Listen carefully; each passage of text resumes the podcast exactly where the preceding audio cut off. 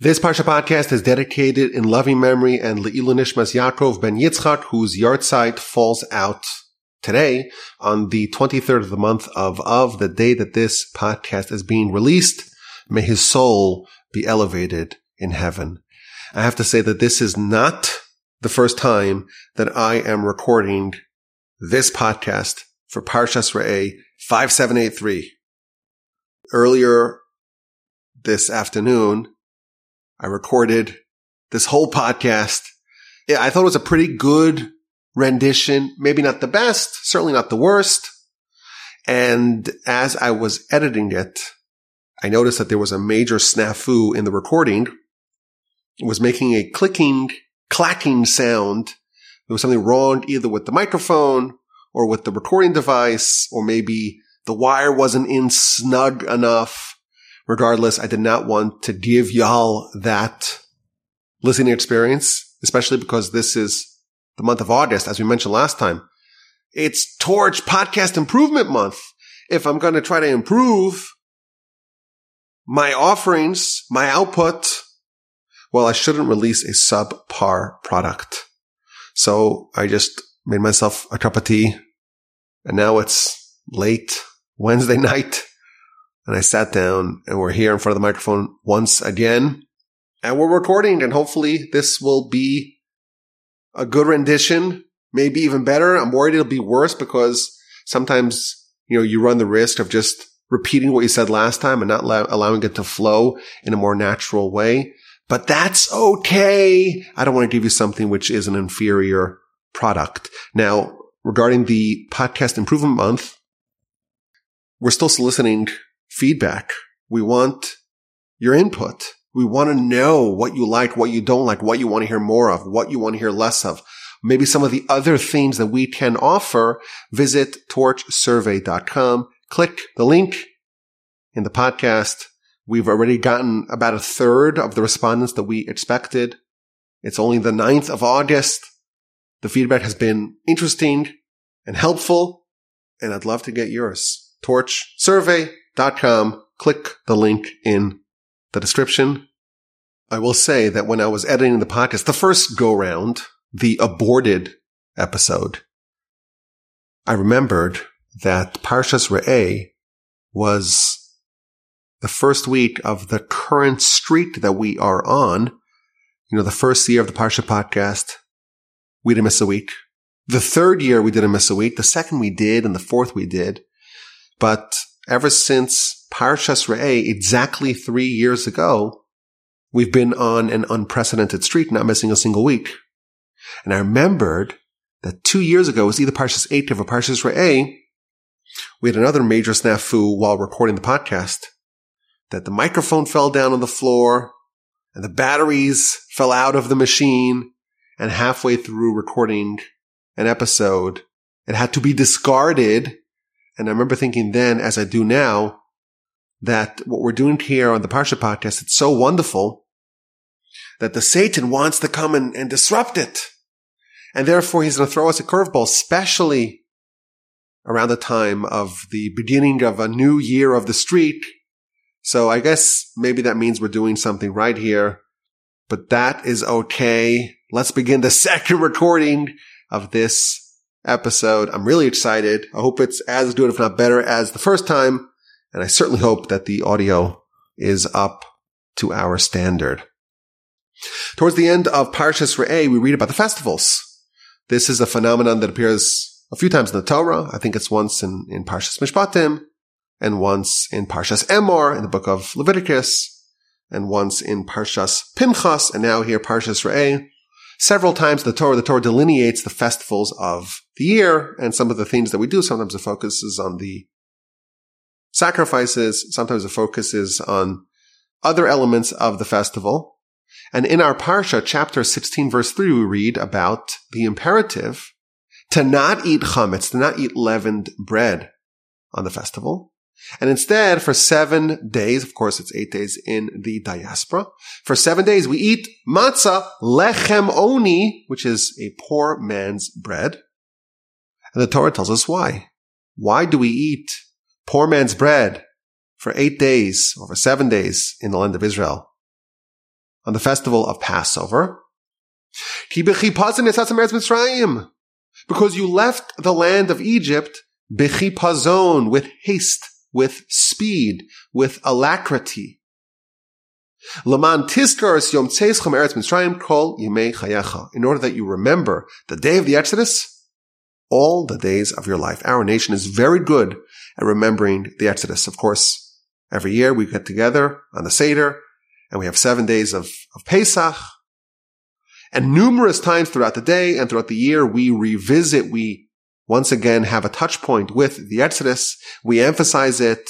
It is a central component, a pillar of our religion. And the Torah tells us we have to remember the Exodus every day of our lives. The morning and at night. And we have to eat matzah for seven days. Why? Because we left Egypt with such speed. What does speed have to do with matzah? So Rashi tells us that the reason why we eat matzah to commemorate the speed, because we left with such rapidity, we were in such a frantic rush to leave, that the dough that we were in the middle of baking, the dough did not have time to rise and to become leavened. And in order to remember the speed of the Exodus and the fact that it was so fast that the dough did not even have sufficient time to rise, for that reason, we remember it by eating the matzah. And Rashi notes that actually we weren't speeding, it was the Egyptians who were compelling us to leave at that quite inconvenient time that we were in the middle of baking bread. So this is an amazing thing. This is the, fo- the idea I want to focus on today on this podcast. The Exodus happened when the Jewish people were baking bread. And of course, there's a process to bake bread. You gotta mix the ingredients and you create a dough and then you wait. And during that time, the, the agents inside the dough, they react and the dough begins to expand. And once you have a, a, a fluffy dough, a leavened dough, an expanded dough, then you take it and you, you turn it into a loaf and you bake it. That's how you bake bread. For some reason, the Exodus specifically took place during part of this process between the making of the dough and the time when it would rise sufficiently so that you can bake it. Specifically at that point, the Exodus happened. And there's a question that's been niggling at me for a long time. I remember hearing it when I was still living in Israel. So like 12, 13 years ago. Why specifically is this the right time to take the nation out? Why did God specifically take them out in middle of a process of baking bread? They had intended to bake ordinary bread. You mix the ingredients, the flour, the water, and then you allow it to rise, to expand. And then they were going to bake the bread so that they would have provisions for the way. They knew they were, of course, pending the Exodus. They knew that we're leaving. And therefore, they wanted to prepare provisions for the way. So they were making bread. And before the dough had had a chance to rise, they were ushered out. And here's the question. Question number one. Why wasn't there a more convenient time to leave? Right in the middle of baking, they were rushed out with such rapidity that the dough couldn't rise. And therefore we eat matzah to remember the unrisen dough of the Exodus. But why did the Exodus have to happen specifically during the time that they were baking? Isn't that a suboptimal time to leave? Let them bake the bread and then leave. Question number one. Question number two is a little bit more of a technical question. Here we're told in this verse, chapter 16, verse 3 of the book of Devarim, our Parsha, Parshas Re'eh.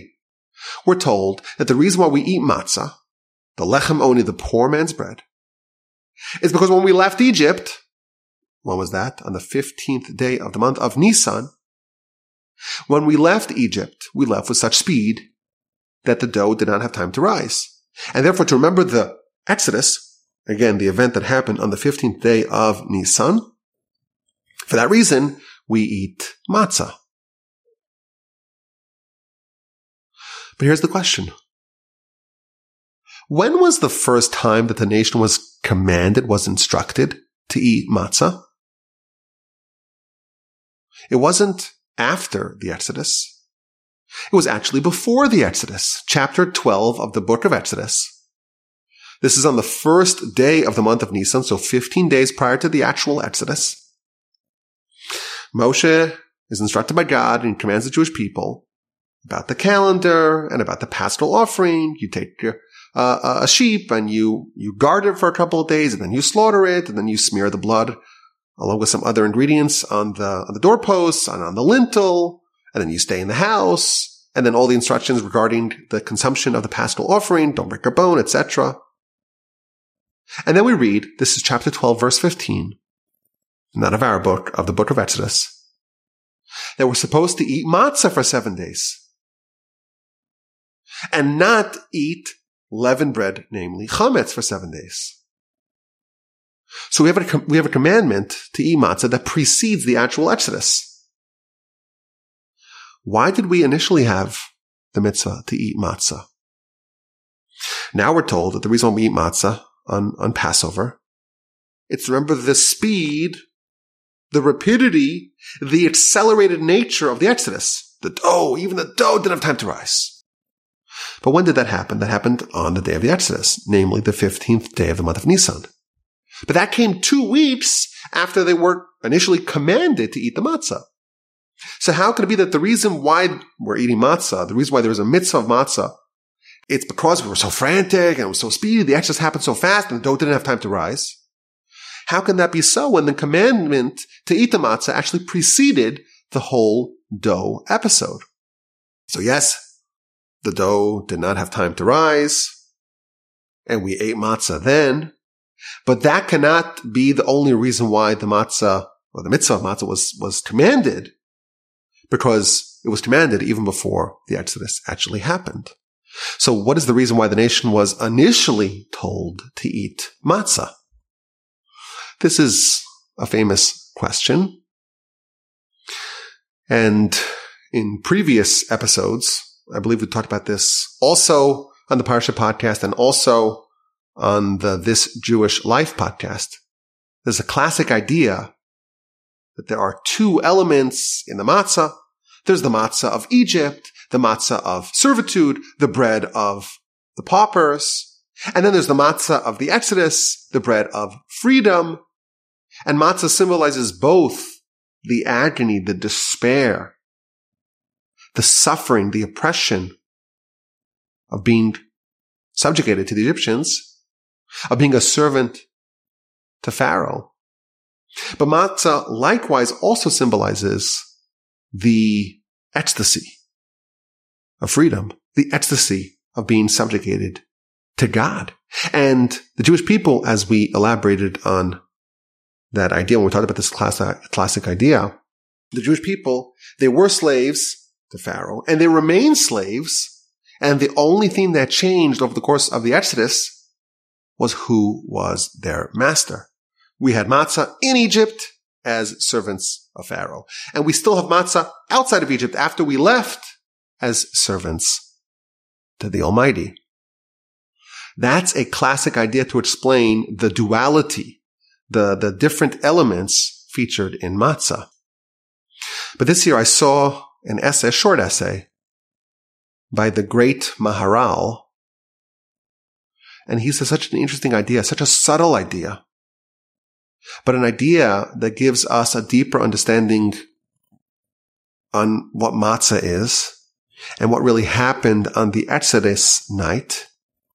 And this principle is broadly expandable. You know, today we're very far away from matzah. We're thinking about you know, the month of Elul is upcoming and Rosh Hashanah and Yom Kippur and then Sukkot and then, and then Hanukkah. And it's a very long time away to think about Pesach and, and matzah. But the implications of this idea that's rooted in matzah but broadly applicable are, are quite vast. Maharal says like this. In order to fulfill the goal of the Exodus, It had to be that the Exodus happened specifically in the time or in a time where the nation would not have chosen to leave on their own. The objective of the Exodus is the forging of an eternal bond between the Almighty and the Jewish people. And it has to be that everyone knows, it's clear to all, that the Exodus was done by God himself. He took the nation out. He took them out with, uh, with a strong hand, with an outstretched arm, and all the superlatives that we know that are featured in all the literature and the Haggadah, etc. It has to be clear to everyone. It has to be unimpeachable and incontrovertible to all that the Exodus was the handiwork of the Almighty. And therefore the Almighty chose a time specifically when the nation was preoccupied. And if all things were equal, they would choose to actually wait a little bit. Let the dough rise. Let me forge them into loaves and let me bake them. Me have some food for the way. The nation, again, assuming all things were equal, they would choose to wait a few more minutes, wait a few more hours. Let, let it be a little bit more convenient. From the fact that the nation was taken out in a slightly suboptimal setting when it wasn't perfect, perfect from our perspective. We would have liked maybe to allow the dough to rise so we can finish preparing the food for our journey. And that's when we left. That shows us that the Almighty and only the Almighty took us out of Egypt. The nation, of course, was eager to leave Egypt. Who wouldn't be eager to leave slavery, to leave servitude? And there was a risk that maybe the people will say, or the looking back at the Exodus, the Exodus will be, oh, the nation left Egypt. But the essence of the Exodus has to be that no, the nation didn't leave Egypt. God took us out of Egypt. He extracted us from Egypt. He pulled us out of the misery that we were entangled in in Egypt. And that's the essence of the Exodus. That's the essence of this founding event of the Jewish people. And therefore, the Almighty designed it to be slightly inconvenient after all, you know, we would have preferred to allow the dough to rise. And therefore now, the fact that we left at a time that was suboptimal from our perspective, now everyone knows that this was a godly exodus. This was not something that we did. We, we didn't leave. God took us out. And thus the matzah, it's not just celebrating this, this, this trivia Oh, isn't it nice? We left with such speed. Oh, thank God God took us out of Egypt and it, and it was fast. Oh, and, and, and the bread that we were working on, oh, we, we, we couldn't finish it. We couldn't, we, we made the dough, but we couldn't allow it to rise. We had, we were ushered out. We were forced to leave. We were booted out of the land. It's not just a nice trivia. It demonstrates that the Exodus was not us leaving, it was God taking us out. And that's the way it had to be. It had to be that it was slightly inconvenient. So that way, this founding event of our nation, we're getting off on the right foot. God saved us. God pulled us out. God extracted us. And there's no room to argue that. We had matzah and we eat matzah and we remember the matzah to remember that the Almighty took us out. And this was always the plan. Even two weeks earlier, the first day of Nisan, the Almighty told them, you're going to eat matzah. This was always part of the plan. They were always slated to leave at a time where it's not going to be ideal. Because that proves, that shows, that demonstrates that Uh, we didn't draw this up. This is not the way we would plan it. This is not the way, all things being equal, we would go about it. And therefore there's no room to question. There's no room to challenge. It's incontrovertible that the Almighty took us out. He extracted us with a strong hand with an outstretched arm.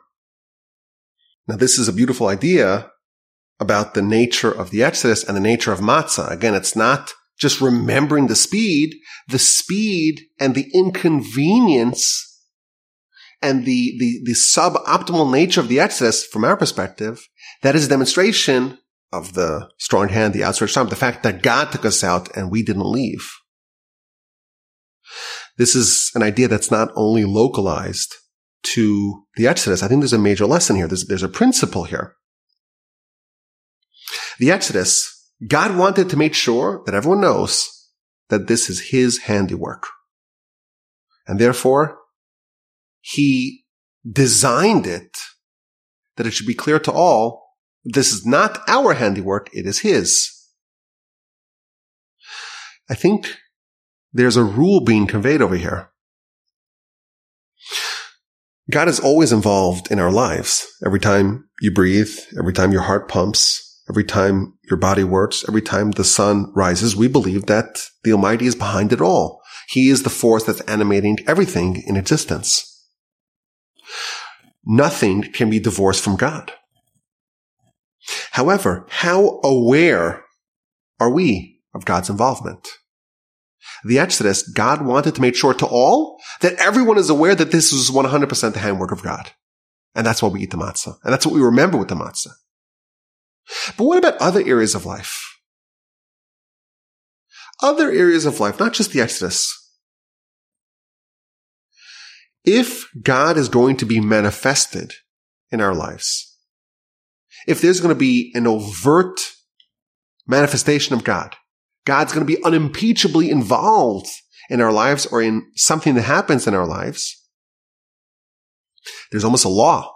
There's a law being conveyed here if that's going to happen, then it is necessarily going to be in a way that we cannot telegraph, in a way that we would not plan to do it as such. It's going to be in a slightly off way, in a slightly suboptimal way, in a non-ideal way. Of course, God is always involved in our lives. But sometimes we forget it. And the essence of our conflict of life and the aspirations of our soul in life and the identity of our nation is that we're never disconnected from the Almighty, even in our minds. And the Almighty is going to be actively involved in our lives. We have a precedent for something that was decoupled from God. That God said, I don't want to have anything to do with you. And that's the serpent. The serpent, he was cursed that he's going to slither in his belly and he's going to eat dust. And you may say, well, that's not a curse. That's a blessing. The serpent never goes hungry.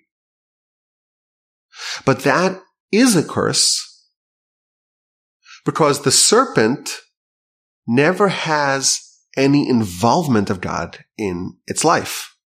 There's never any connection with the Almighty. The serpent never is delivered food, so to speak, from God. The serpent can always ignore the existence of God because there's always plenty of food. The serpent lives a life of total reliability, of zero uncertainty. Everything can be smooth and seamless. Everything can operate like clockwork. For us, we are subjected or we are the recipients of the benefit of having a, an ongoing relationship with the Almighty. And that necessarily means that is that there's going to be more variability. It's not always going to be ideal. It's sometimes going to be a bit suboptimal. It's not always going to be the way we, we, we draw it up.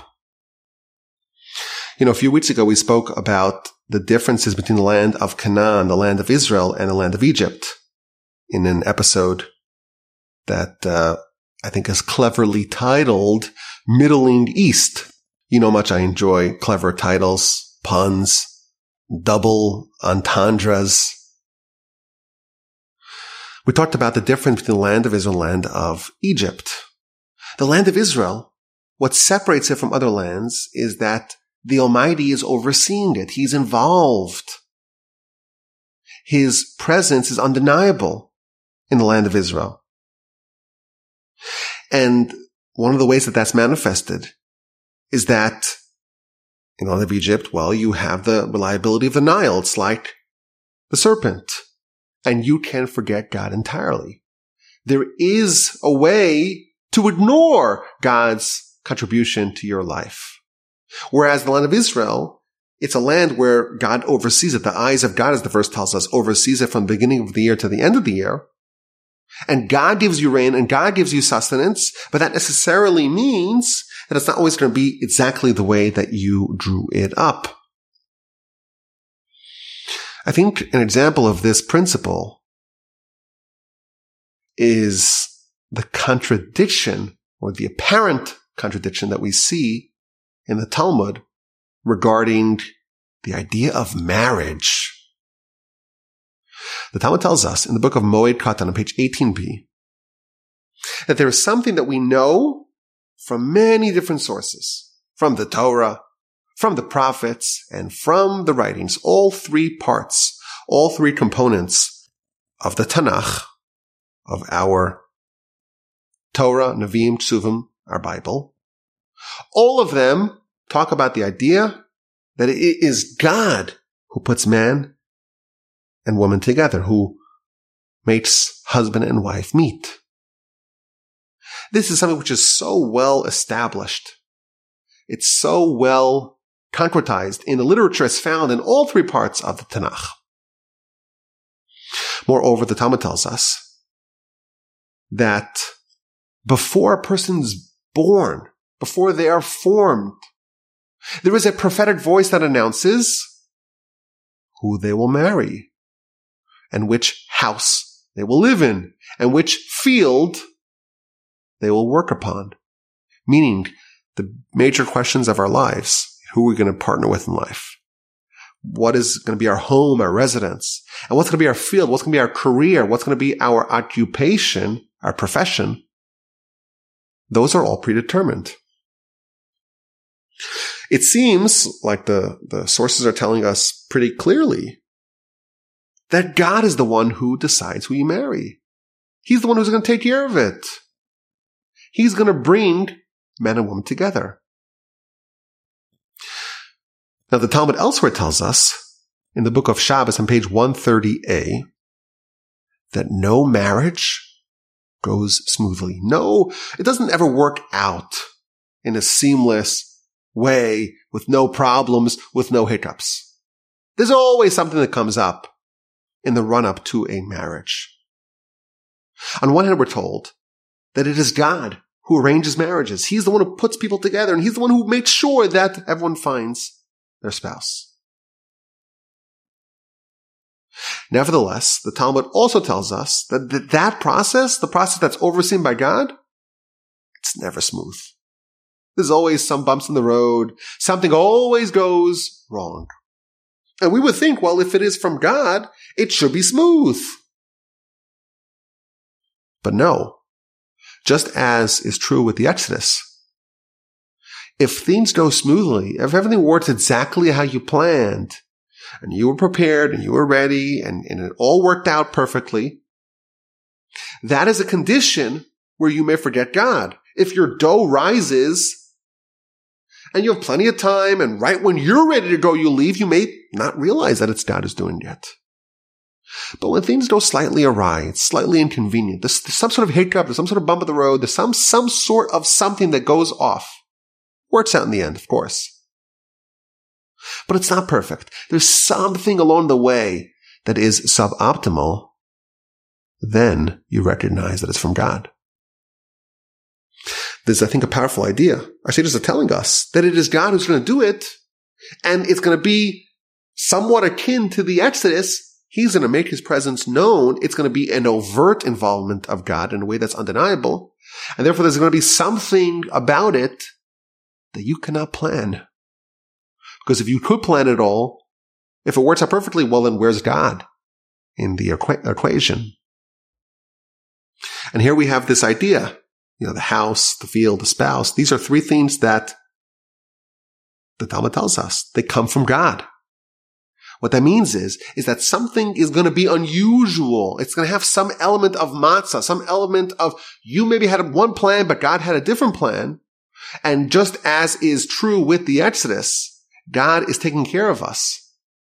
And when the nation is surrounded by the splitting of the sea, surrounded by the Egyptians, Moshe tells the Jewish people, don't worry. God will wage war for you. You just watch silently. You be a spectator to watch his grandeur.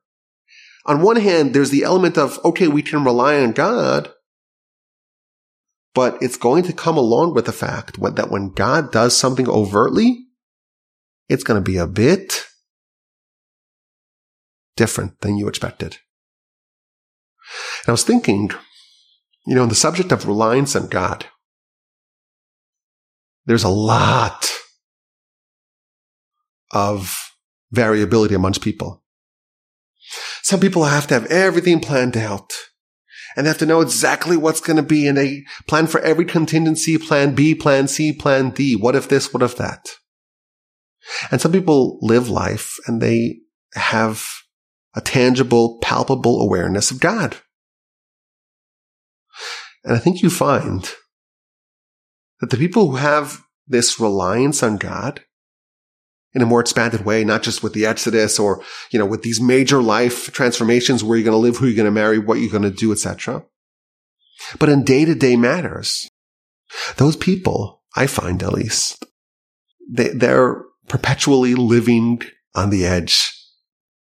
I know some people that they teeter on the brink of insolvency. And somehow at the last second, God intervenes, but it never works out perfectly. It's never, they never have the comfort of knowing exactly what's going to be. And they're always living actively with God involved in their lives. And yes, God does intervene because after all, he intervenes all the time. But for them, it's not just overt with the Exodus, it's overt everywhere. And it's, I would imagine, maddening. It's, it's nerve wracking. But imagine what kind of life that is. What kind of rich life? What kind of elevated life? Where the Almighty is with you at every turn, at every moment, every difficulty, every challenge, the Almighty is with you. And you don't have everything planned out and it's all, you know, on the schedule, on the itinerary. It's all what you expect, everything, you know, like clockwork. For these people, everything they enjoy is a gift from God.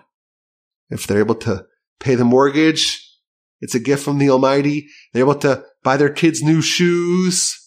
It's a blessing. I, I know people like this.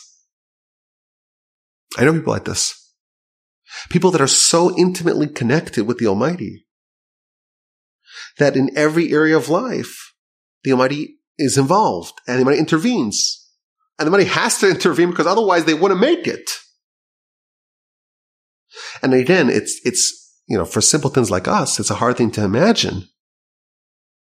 But this is really what's happening to the nation at our founding. The Jewish people are told, are, are, are shown, are, are demonstrated to by God. That this is His doing. This is His handiwork. In this area, in this episode, everyone knows it's from Him. And every time you eat matzah, every time you remember the Exodus, you're remembering not just the event that happened, but the nature of that event and how it happened and what it shows. The Almighty is involved. And again, for, for the whole nation was like that by the Exodus. And we see this form of the Almighty's intervention in several areas of our lives. But there are people that this is their life. And I think it's a beautiful thing. You know, most people I would say live lives that are largely disconnected from God. And I'm talking about believers, people who have faith, who attest to their faith. But how involved is God in their day to day lives? How much are they going step by step with God, so to speak? How much are they living, walking with God, as the verse says about Abraham? To walk with God every step you take the Almighty is with you. And the people that don't live that kind of lives, there's a crazy insight over here. Their lives are more likely to be seamless, to, to work out as planned, and everything worked out. It was, it was all as we expected. And they may think that that's a blessing, but that's, I hate to say it, it's, it's kind of the life of the serpent. And there's something really beautiful, and it's a very difficult thing. It's a very difficult life, but there's something very beautiful about someone who is living day to day with the Almighty. That's what happened with the Exodus. And that is what happens, the Talmud tells us, in these other major areas of our lives. And I will tell you, you know, we're, we are awaiting another Exodus called the Messiah. And there are many sources to attest to this fact that the Messiah, the final redemption, is modeled after the first redemption, namely after the Exodus. I think a lot of people who think about the subject of Messiah, they maybe have a picture of what it looks like. The Jewish people, they had a picture of what the Exodus looked like as well, and it looked like that they have bread with them. Just as the Exodus was in a fashion, in a way where it wasn't exactly what they planned, and now everyone knows it's from God, we can surmise that the Messiah will be like that as well. I think this is a very beautiful and broad idea from Maharal. The Exodus, it's right in the middle of baking. And the nation wants to bake. They want to prepare food for the way. And they are stopped and they are frozen in place and they take out not bread, but dough and they bake it elsewhere. And this is what we are remembering with the Exodus, not just the speed of the Exodus, but the nature of the Exodus. It is God's handiwork. And this is what it looks like when God is actively, overtly involved. It's not the way you planned it. It's the way he planned it. And he planned it in a way that you cannot deny. You cannot question his involvement. And that is a mode of relationship of existence that will appear in other places in our lives. And of course, for the righteous, that's how they live. And that is a beautiful and rich life. And I think this idea is something that we should ponder. How much of a life do we want to live like the serpent, where there's reliability and, and there's a comfort and it's, it's kind of appealing. I have to say it's, it's appealing to know, to, to have a plan, to know where everything's going to happen and how it's all going to work out and how it's all going to shake out and to know ahead of time and, you know, to be prepared.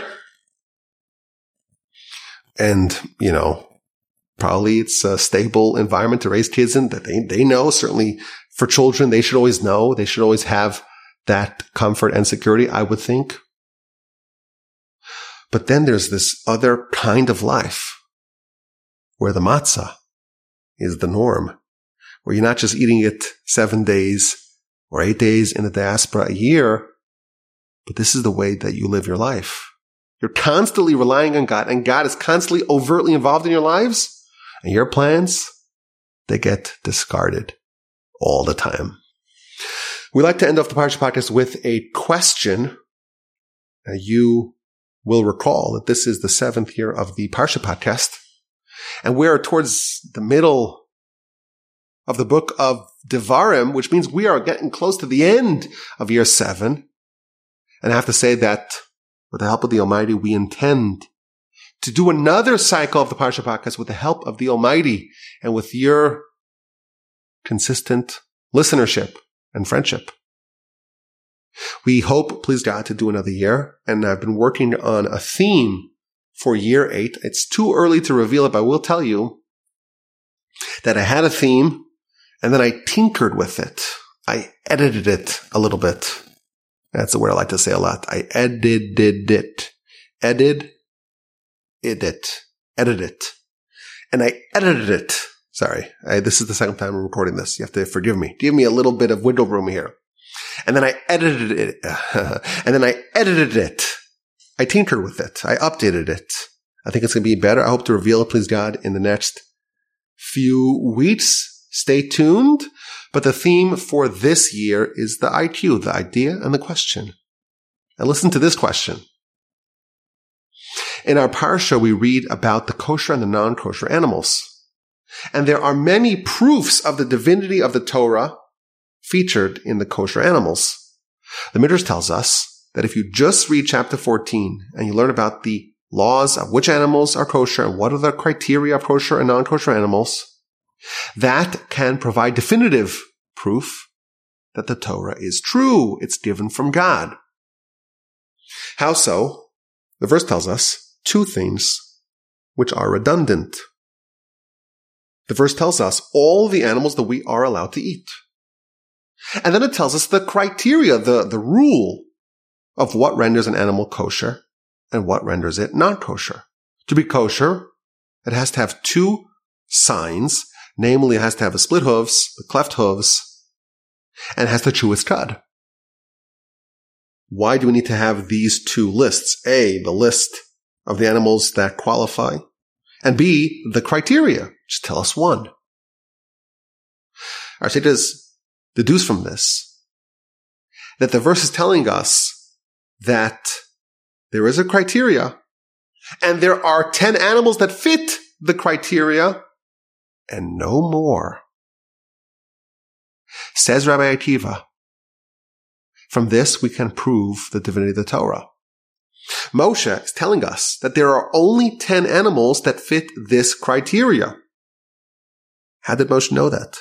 Was Moshe a hunter? Was he a trapper? Was he a zoologist? Did he travel all over the world? Did he know which animals are indigenous to North America, to South America, to Asia Minor, Far East, Australia, Madagascar? That has over 100,000 animals that are not found anywhere else in the world?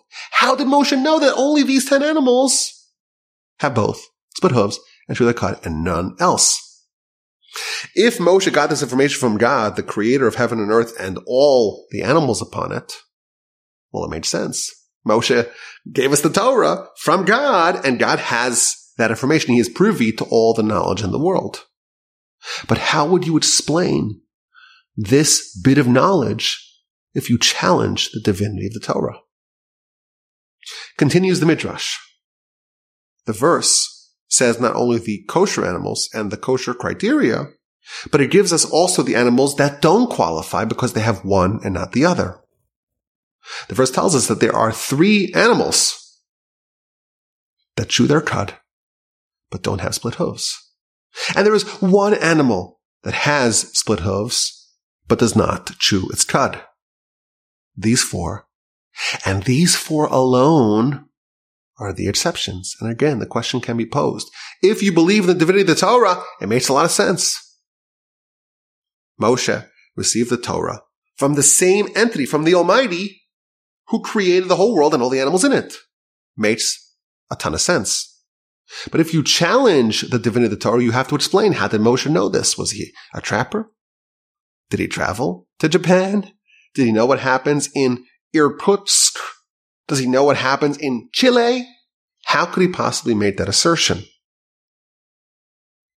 Now, what's interesting about this is that we believe that the written Torah, the Pentateuch, the five books of Moshe, and the oral Torah, namely the Mishnah, the Talmud, they are both divine. They both come from the Almighty.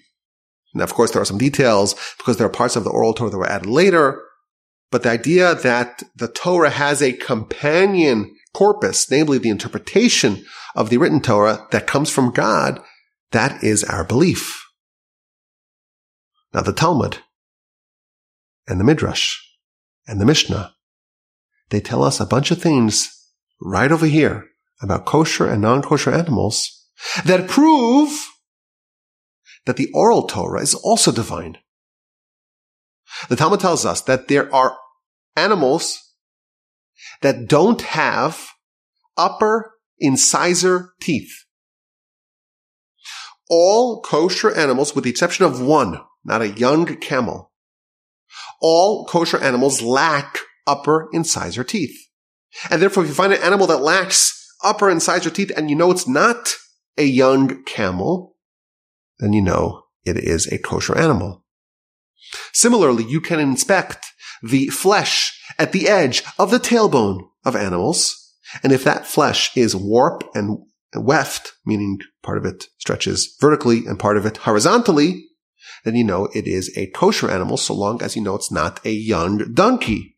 And where do our sages know this from? How do they know that the only animals that fit this criteria are kosher animals? It's a tradition going back to Moshe at Sinai. And again, the sages, where did they know this from? There are so many animals, millions of animals that we've discovered. And indeed, the proofs from the Talmud stay true, are true today.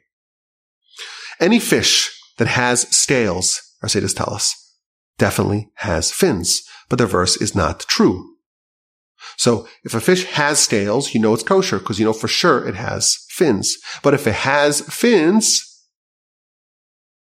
then you don't know necessarily that it has scales. Again, Moshe, he was not a marine biologist.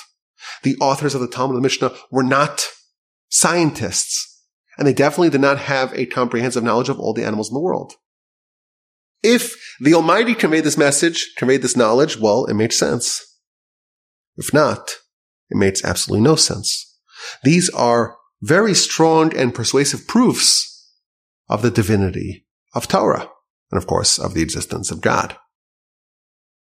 And here's the question that I want to ponder on.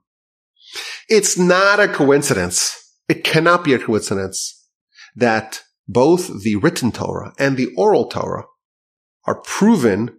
We have this airtight, incontrovertible proofs of their divinity from kosher and non-kosher species of animals.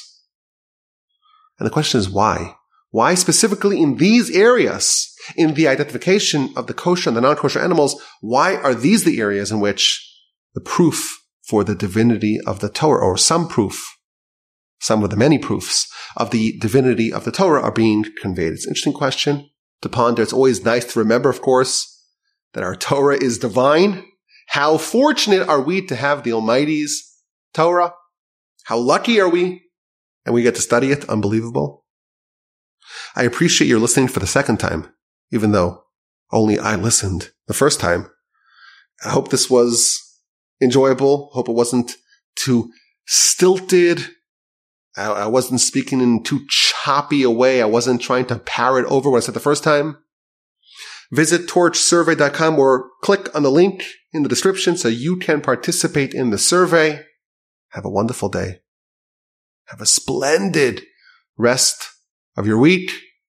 An incredible, uplifting, sensational, terrific, spectacular, invigorating Shabbos upcoming. And please God, please God, please God, please God, this will come out good. If not, I'm releasing it anyhow. Forgive me. But please God, we'll talk again next week. And of course, the email address is rabbiwolbe at gmail.com.